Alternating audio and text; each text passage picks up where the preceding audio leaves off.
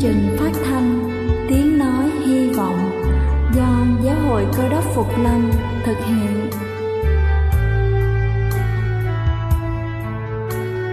Kính thưa quý vị, Đức Chúa Giêsu trước khi Ngài về trời đã ban cho các môn đệ của Ngài một điều răn mới, đó là họ phải yêu thương nhau như chính tình yêu mà Ngài đã dành cho họ.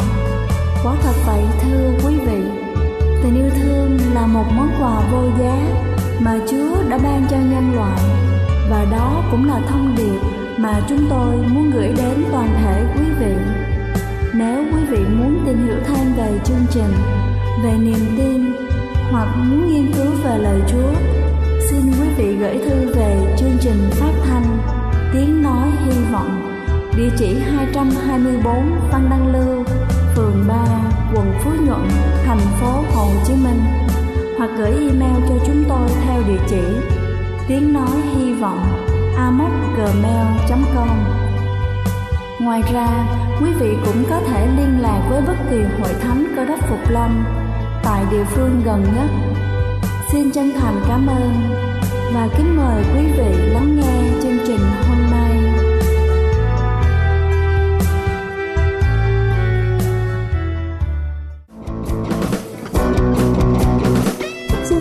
Thân chào quý vị khán giả trên khắp cả nước.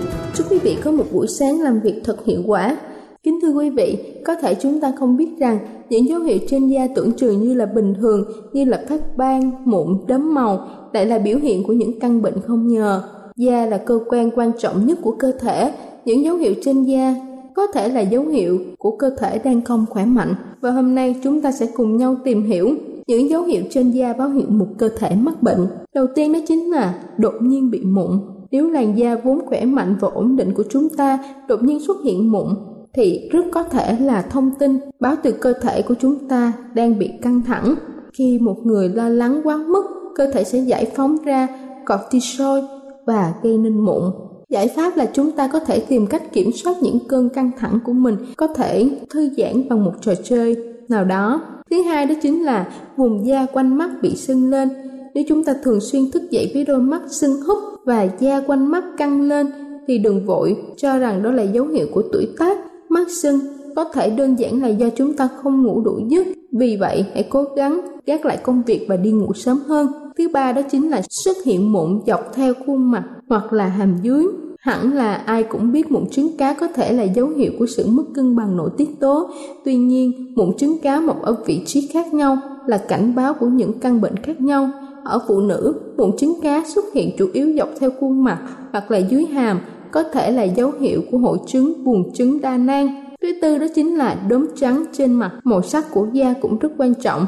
Khi cơ thể của chúng ta không ổn định, sẽ có một số dấu hiệu thể hiện ra bên ngoài tố cáo cơ thể của chúng ta đang không khỏe. Nếu da của chúng ta xuất hiện những đốm trắng giống như những dấu hiệu của bệnh bạch biến thì rất có thể chúng ta đang mắc phải một trong những căn bệnh như là tiểu đường, thiếu máu ác tính, viêm gan siêu vi hay là bệnh tuyến giáp tự miễn dịch. Thứ năm đó chính là vùng da quanh mắt bị thâm quần. Quần thâm mắt có thể là do di truyền, nhưng đây cũng có thể là do dấu hiệu cảnh báo một cơ thể không khỏe mạnh. Quần thâm mắt có thể được gây ra bởi sự thiếu hụt dinh dưỡng, thiếu hydrat hóa hoặc là không ngủ đủ giấc. Vì vậy, ngoài việc uống nhiều nước, chú ý hơn vào giấc ngủ, chúng ta phải đảm bảo rằng chúng ta có một chế độ ăn uống cân bằng và đủ chất. Thứ sáu đó chính là phát ban đỏ trên da. Nếu trên mặt của chúng ta xuất hiện những vết phát ban hồng thì có thể là chúng ta đang bị chứng đỏ mặt nhưng không đồng thời có nghĩa là biểu hiện của việc phát ban cánh bướm xuất hiện các nốt đỏ ngang hai bên má và sống mũi và là dấu hiệu của bệnh lao da. Nếu có dấu hiệu này chúng ta nên đi khám ngay để xác định đúng loại bệnh của mình. Thứ bảy đó là xuất hiện nốt mỡ vàng quanh mắt. Nếu quanh mí của chúng ta xuất hiện những nốt mỡ vàng thì rất có thể là dấu hiệu của bệnh Santilasma, bệnh gây ra do nồng độ lipid và cholesterol tăng cao. Điều này cảnh báo cho việc chú ý đến chế độ ăn uống nếu không muốn mắc căn bệnh về tim mạch. Thứ tám đó chính là da khô. Có nhiều nguyên nhân gây nên da khô như chúng ta tắm rửa quá thường xuyên, quên thoa kem dưỡng da, nhưng cũng có thể là nguyên nhân do các vấn đề nội tiết tố như là tuyến giáp kém, Thứ chín đó chính là xuất hiện các vết bầm tím trên tay và chân. Nếu trên cánh tay và chân của chúng ta xuất hiện những nốt vàng và những vết thâm tím gần phần nách thì đó có thể là biểu hiện đầu tiên của bệnh tiểu đường. Thứ 10 đó chính là mụn quanh mũi và miệng. Vẫn là vấn đề về mụn. Nếu chúng ta bị mụn quanh vùng mũi, miệng, rất có thể hệ tiêu hóa của chúng ta đang kêu cứu. Mụn xuất hiện ở vị trí thường là do viêm đường tiêu hóa hay là nhạy cảm với thực phẩm. Có dấu hiệu này, chúng ta cần phải xem xét chế độ ăn uống của mình ngay. Cuối cùng đó chính là da phát ban. Nếu da của chúng ta nổi mẩn trong suốt thời gian dài thì đã đến lúc chúng ta nên kiểm tra hệ miễn dịch của mình. Nhìn chung, phát ban đi kèm với các triệu chứng khác chẳng hạn như là sốt, đau khớp và đau cơ có thể là dấu hiệu của một vấn đề của nội tạng hoặc là bị nhiễm trùng. Kính thưa quý vị, đừng bỏ qua dù đó chỉ là những dấu hiệu nhỏ, hãy luôn lắng nghe và hiểu về những gì mà cơ thể muốn mách bảo với chúng ta. Chúc quý vị có một ngày thật tốt đẹp.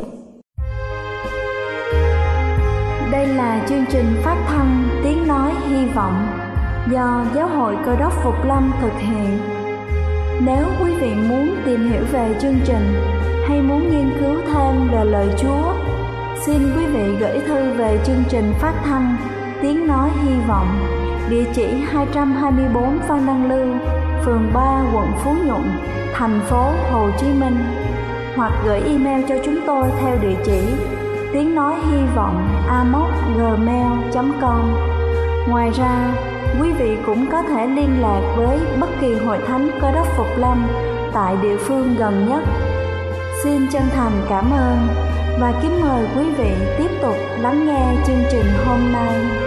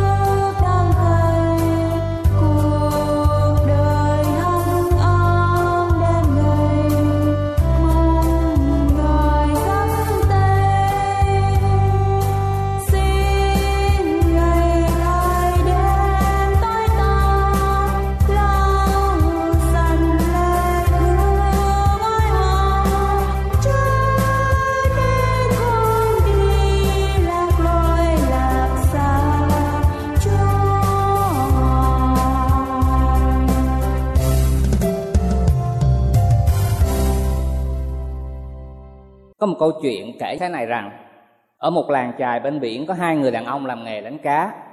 Một người rất chăm chỉ, khôn khéo và lanh lợi Người còn lại dường như không tập trung vào công việc. Hàng ngày người chăm chỉ thì đánh cá từ sáng sớm cho tới chiều tối. Về tới nhà không có một ngày nào nghỉ ngơi.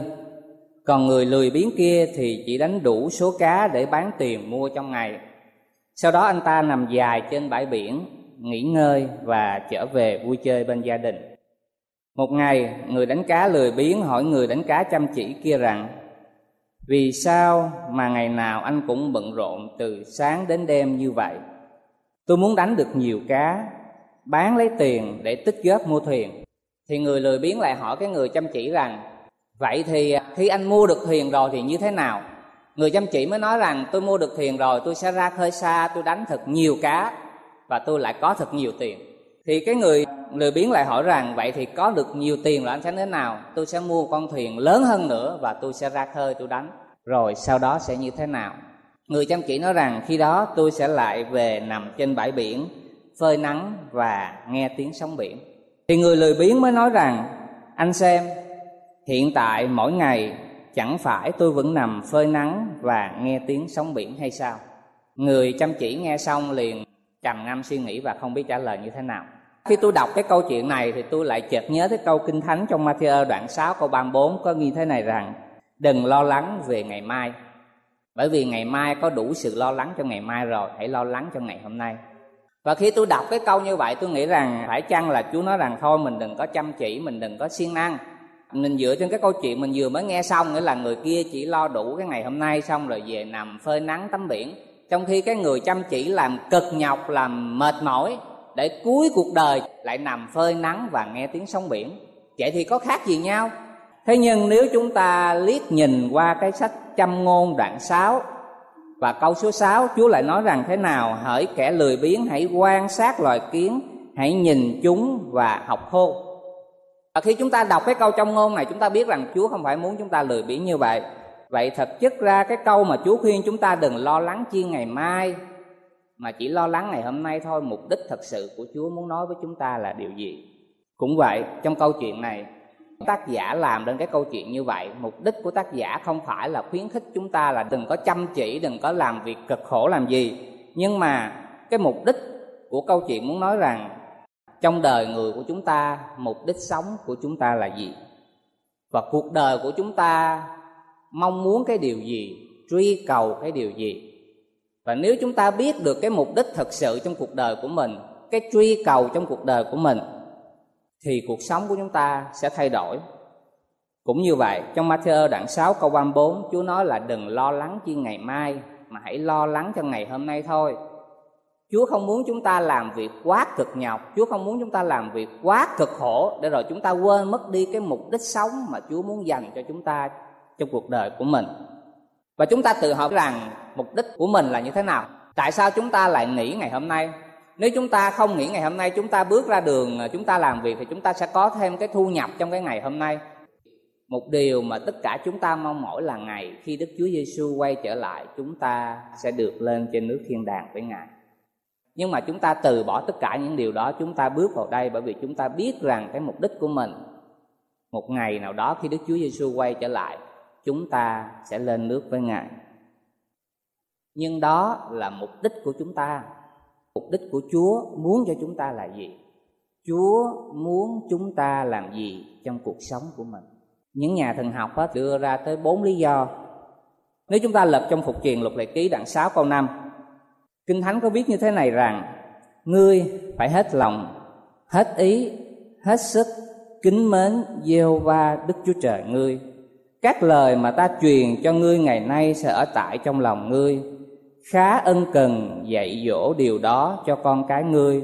Và phải nói đến, hoặc khi ngươi ngồi trong nhà, hoặc khi đi ra đường, hoặc lúc ngươi nằm, hay khi chỗ dậy, khá buộc nó trên tay mình như một dấu, và nó sẽ ở giữa hai con mắt ngươi như ấn chí cũng phải viết các lời đó lên cột nhà trên cửa ngươi khi Đức giê va dẫn ngươi vào xứ mà Ngài thề cùng tổ phụ ngươi là Abraham, Isaac và Gia Cớp đặng ban cho ngươi, khiến ngươi lấy được những thành lớn và tốt mà ngươi không có xây cất, những nhà đầy đủ các thứ của cải mà ngươi không có chất chứa, các giếng mà ngươi không có đào, cây nho và cây olive mà ngươi không có trồng, khi ngươi ăn và được no nê, khá giữ lấy mình kẻo ngươi quên Đức Giê-hô-va là đứng đã đem ngươi ra khỏi xứ Ê-díp-tô tức là nhà nô lệ.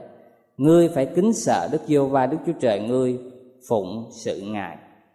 Chúng ta thấy được rằng đây là cái lời mà Đức Chúa Trời đã phán dạy cho dân Do Thái trong cái thời của Môi-se và điều mà Đức Chúa Trời phán là sao ạ? À?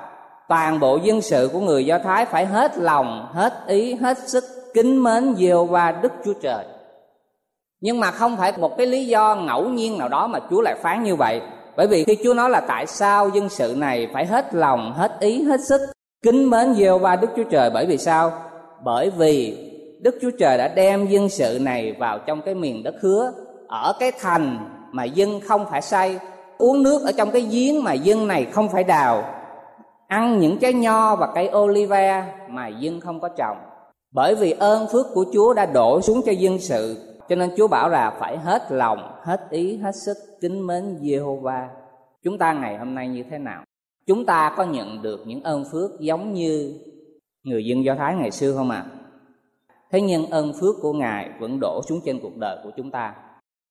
Mỗi buổi sáng chúng ta thức dậy, mắt chúng ta có thể nhìn thấy được mọi thứ mỗi buổi sáng chúng ta thức dậy lỗ tai chúng ta vẫn còn nghe được những cái tiếng động xung quanh của mình mỗi buổi sáng chúng ta thức dậy cái lưỡi của chúng ta vẫn còn nếm được cái vị của thức ăn mà chúng ta ăn có rất nhiều người mỗi buổi sáng thức dậy không hề có những cái cảm giác như vậy có những điều mà chúng ta nghĩ rằng đó không phải là ơn phước nhưng thật chất ơn phước của chúa vẫn đổ trên cuộc đời của chúng ta mỗi buổi sáng chúng ta thức dậy chúng ta có thể thò chân mình ra khỏi cái giường và chúng ta đứng dậy và chúng ta nghĩ đó là cái chuyện hoàn toàn tự nhiên. Thế nhưng thực chất không phải vậy, đó chính là cái ơn phước chúa vẫn ban phước hàng ngày cho chúng ta. Tôi nhớ lại có một lần tôi đi ờ, về quảng nam, tôi gặp một tín đồ.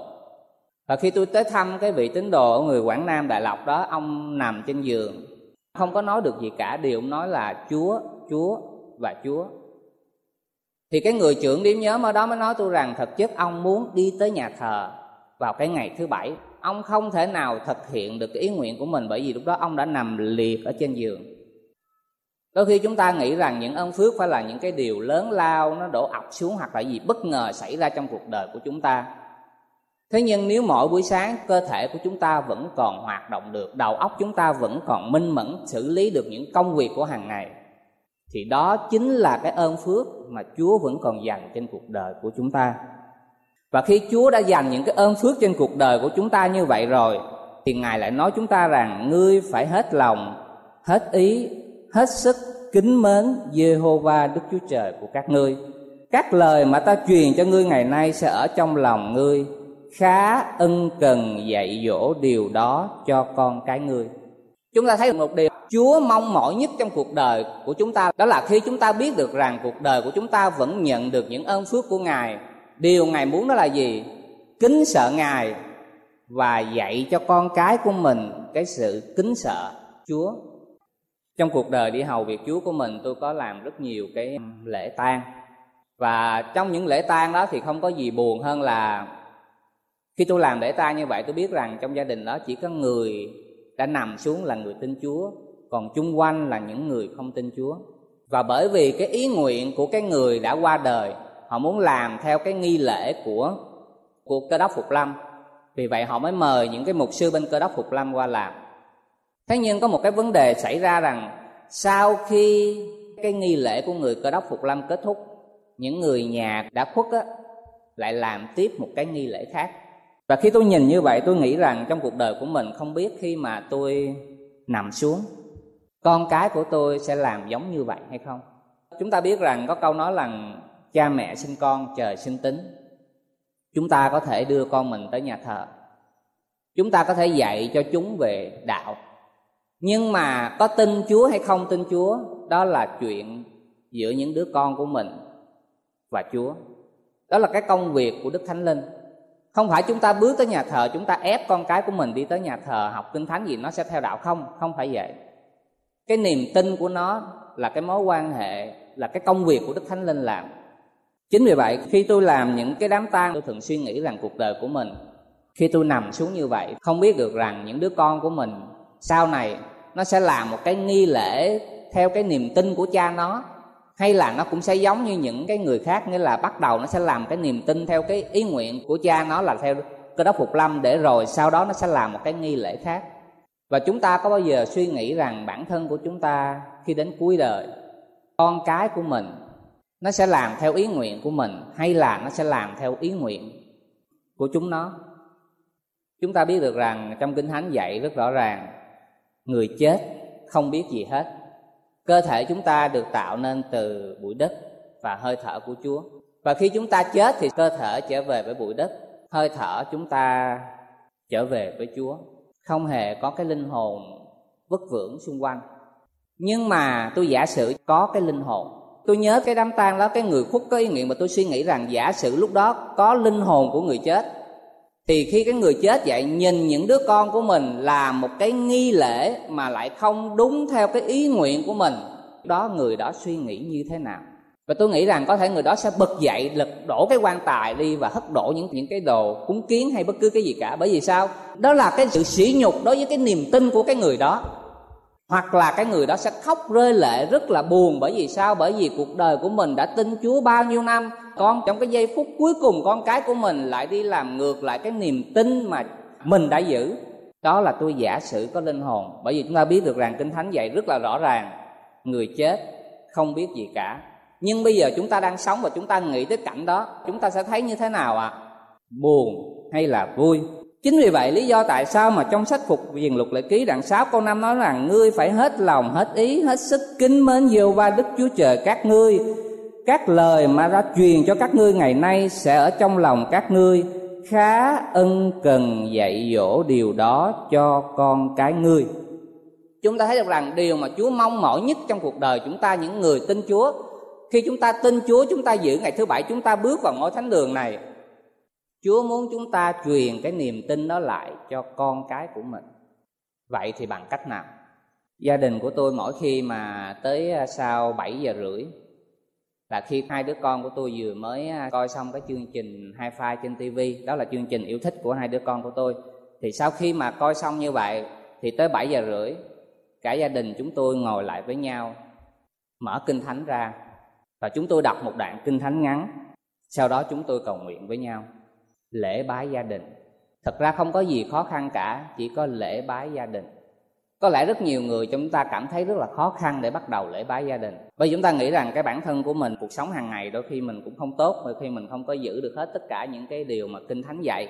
Bây giờ mình lật kinh thánh ra mà lỡ con nó hỏi một câu cái mình thấy mình quê quê. Cho nên đôi khi cái việc lễ bái gia đình mình cảm thấy hết sức là khó chịu. Nhưng mà lễ bái gia đình không phải là cái giờ để học kinh thánh chúng ta thấy được rằng con cái chúng ta trên trường, con tôi thì còn nhỏ, nhưng mà sau này nó sẽ lớn lên. Chúng ta thấy là cái vấn đề học vấn là sáng đi học, chiều đi học, tối đi học. Chúng ta thấy được rằng cái môi trường giáo dục của chúng ta là con cái mình sẽ rơi vào trong cái như vậy. Và khi sáng đi học, chiều đi học, tối đi học vậy, và khi mà tới giờ lễ bái gia đình, ngồi trong võng và bắt đầu học kinh thánh nữa, thì chúng ta sẽ thấy như thế nào ạ? À? quá nhiều cái sự học. Lễ bái gia đình không phải là cái giờ để học kinh thánh. Cũng vậy, chúng ta đi làm, sáng làm, chiều làm tối về, đầu óc cũng phải suy nghĩ, giải quyết những vấn đề trong gia đình. Và khi chúng ta ngồi lại với nhau trong gia đình bắt đầu ta sử dụng đầu óc để chúng ta bắt đầu ngồi học cái quyển kinh thánh. Lễ bái gia đình không phải là giờ để học kinh thánh. Bởi vì nếu chúng ta muốn học kinh thánh, chúng ta sẽ có những cái ngày và giờ khác. Lễ bái gia đình là cái thời gian để chúng ta cảm nhận được rằng gia đình chúng ta ngồi lại với nhau cầu nguyện cho nhau và cảm nhận được cái mối quan hệ trong gia đình với nhau. Cái giờ lễ bái gia đình là cái giờ quan trọng nhất để gia đình hiểu được nhau và cầu nguyện cho nhau. Chúng ta có những cái nan đề trong cuộc sống, chúng ta gặp những cái khó khăn trong cuộc sống. Con cái chúng ta, nó chơi với bạn bè rồi nó gặp cái mâu thuẫn, nó xử lý không được. Và khi đó chúng ta ngồi lại với nhau như vậy, chúng ta cầu nguyện cho những cái nan đề như vậy. Một trong những cái nghiên cứu người ta nói rằng, những đứa con còn nhỏ thì theo cha mẹ thế nhưng khi mà nó lên một cái độ tuổi vào cấp 1 bắt đầu nó chỉ nghe thầy cô thôi. Ba mẹ nói là tiếng nói của ba mẹ không bằng tiếng nói của thầy cô. Và bắt đầu từ cấp 2 tiếng nói của bạn bè mạnh hơn rất nhiều so với tiếng nói thầy cô gia đình, chỉ có bạn bè thôi. Và những nhà nghiên cứu ta nói rằng một trong những lý do khiến cho những đứa con này có thể không theo được những cái khuynh hướng của bạn bè ở ngoài xã hội đó là khi nó có một cái chỗ dựa trong gia đình khi nó có một cái chỗ dựa trong gia đình. Chính vì vậy, lễ bái gia đình, chúng ta có thể là không cần thiết phải làm mỗi tối, nhưng mà chúng ta có thể làm một hoặc hai lần trong một tuần để cho những con cái của mình có được một cái niềm tin, một cái chỗ dựa trong cái ngôi nhà của mình. Chính vì vậy như tôi đã nói, lễ bái gia đình không phải là giờ để mà học kinh thánh, bởi vì con của mình nó đã học đủ ở ngoài rồi. Bây giờ tới giờ đó mà mình còn ép nó vô cái giờ học đó nữa thì sao ạ? à? Nó sẽ cảm thấy rất là nhàm chán. Nó sẽ cảm thấy không hứng thú. Lễ bái gia đình là nơi những đứa con của mình cảm nhận được cái mối quan hệ trong gia đình, người cha, người mẹ với những đứa con của mình, cầu nguyện cho những cái nan đề trong gia đình của mình. Và khi những đứa con của mình có được cái điểm tựa như vậy, thì ra ngoài đời chúng nó sẽ biết cách cư xử một cách tốt đẹp hơn rất là nhiều. Và như tôi đã nói ban nãy, ông bà mình có câu nói, cha mẹ sinh con, trời sinh tính. Chúng ta không thể nào biết được rằng con của mình nó sẽ tin chúa hay là nó sẽ không tin chúa. Có thể nó vẫn đi nhà thờ điều đặn như chúng ta bởi vì ba mẹ mình đi thì nó cũng đi theo. Giống như tôi trong gia đình đạo dòng thì từ nhỏ đi thì cũng đi theo. Nhưng mà chúng ta không biết chắc được rằng thật sự là có tin chúa hay không tin chúa, đó là chuyện giữa những đứa con của mình và chúa. Thế nhưng khi mà đến cuối cuộc đời của mình chúng ta đi lên thiên đàng.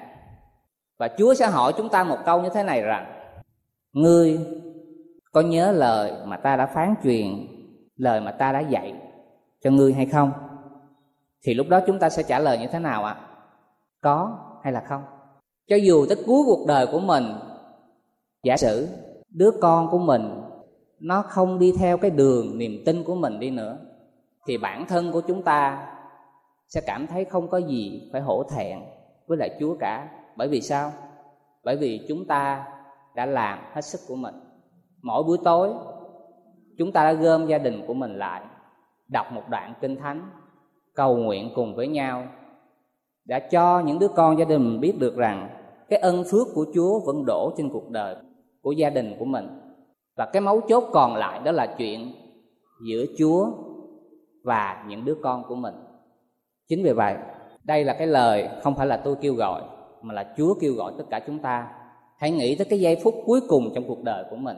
Khi chúng ta nằm xuống, những đứa con của mình sẽ thực hiện cái nghi lễ gì trong cái đám tang của mình.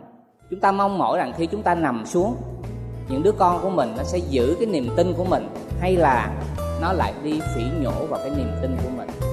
Và điều để tránh tất cả những điều đó đó là sao ạ? À? chỉ có một điều duy nhất lễ bái gia đình.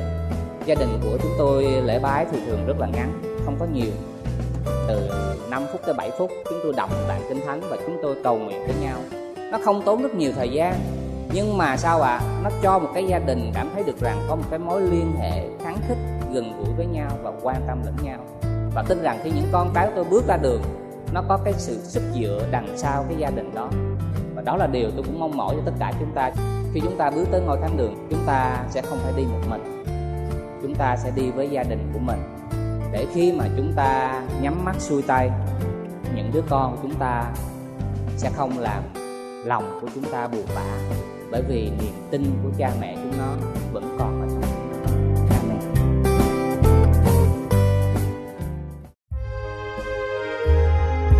Đây là chương trình phát thanh Tiếng Nói Hy Vọng do Giáo hội Cơ đốc Phục Lâm thực hiện.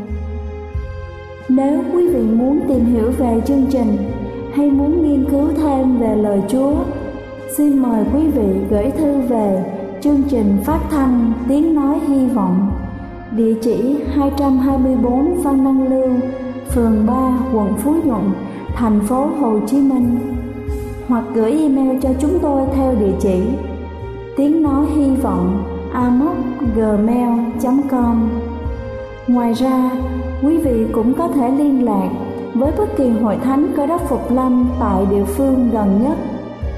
Xin chân thành cảm ơn và hẹn gặp lại quý vị trong chương trình lần sau.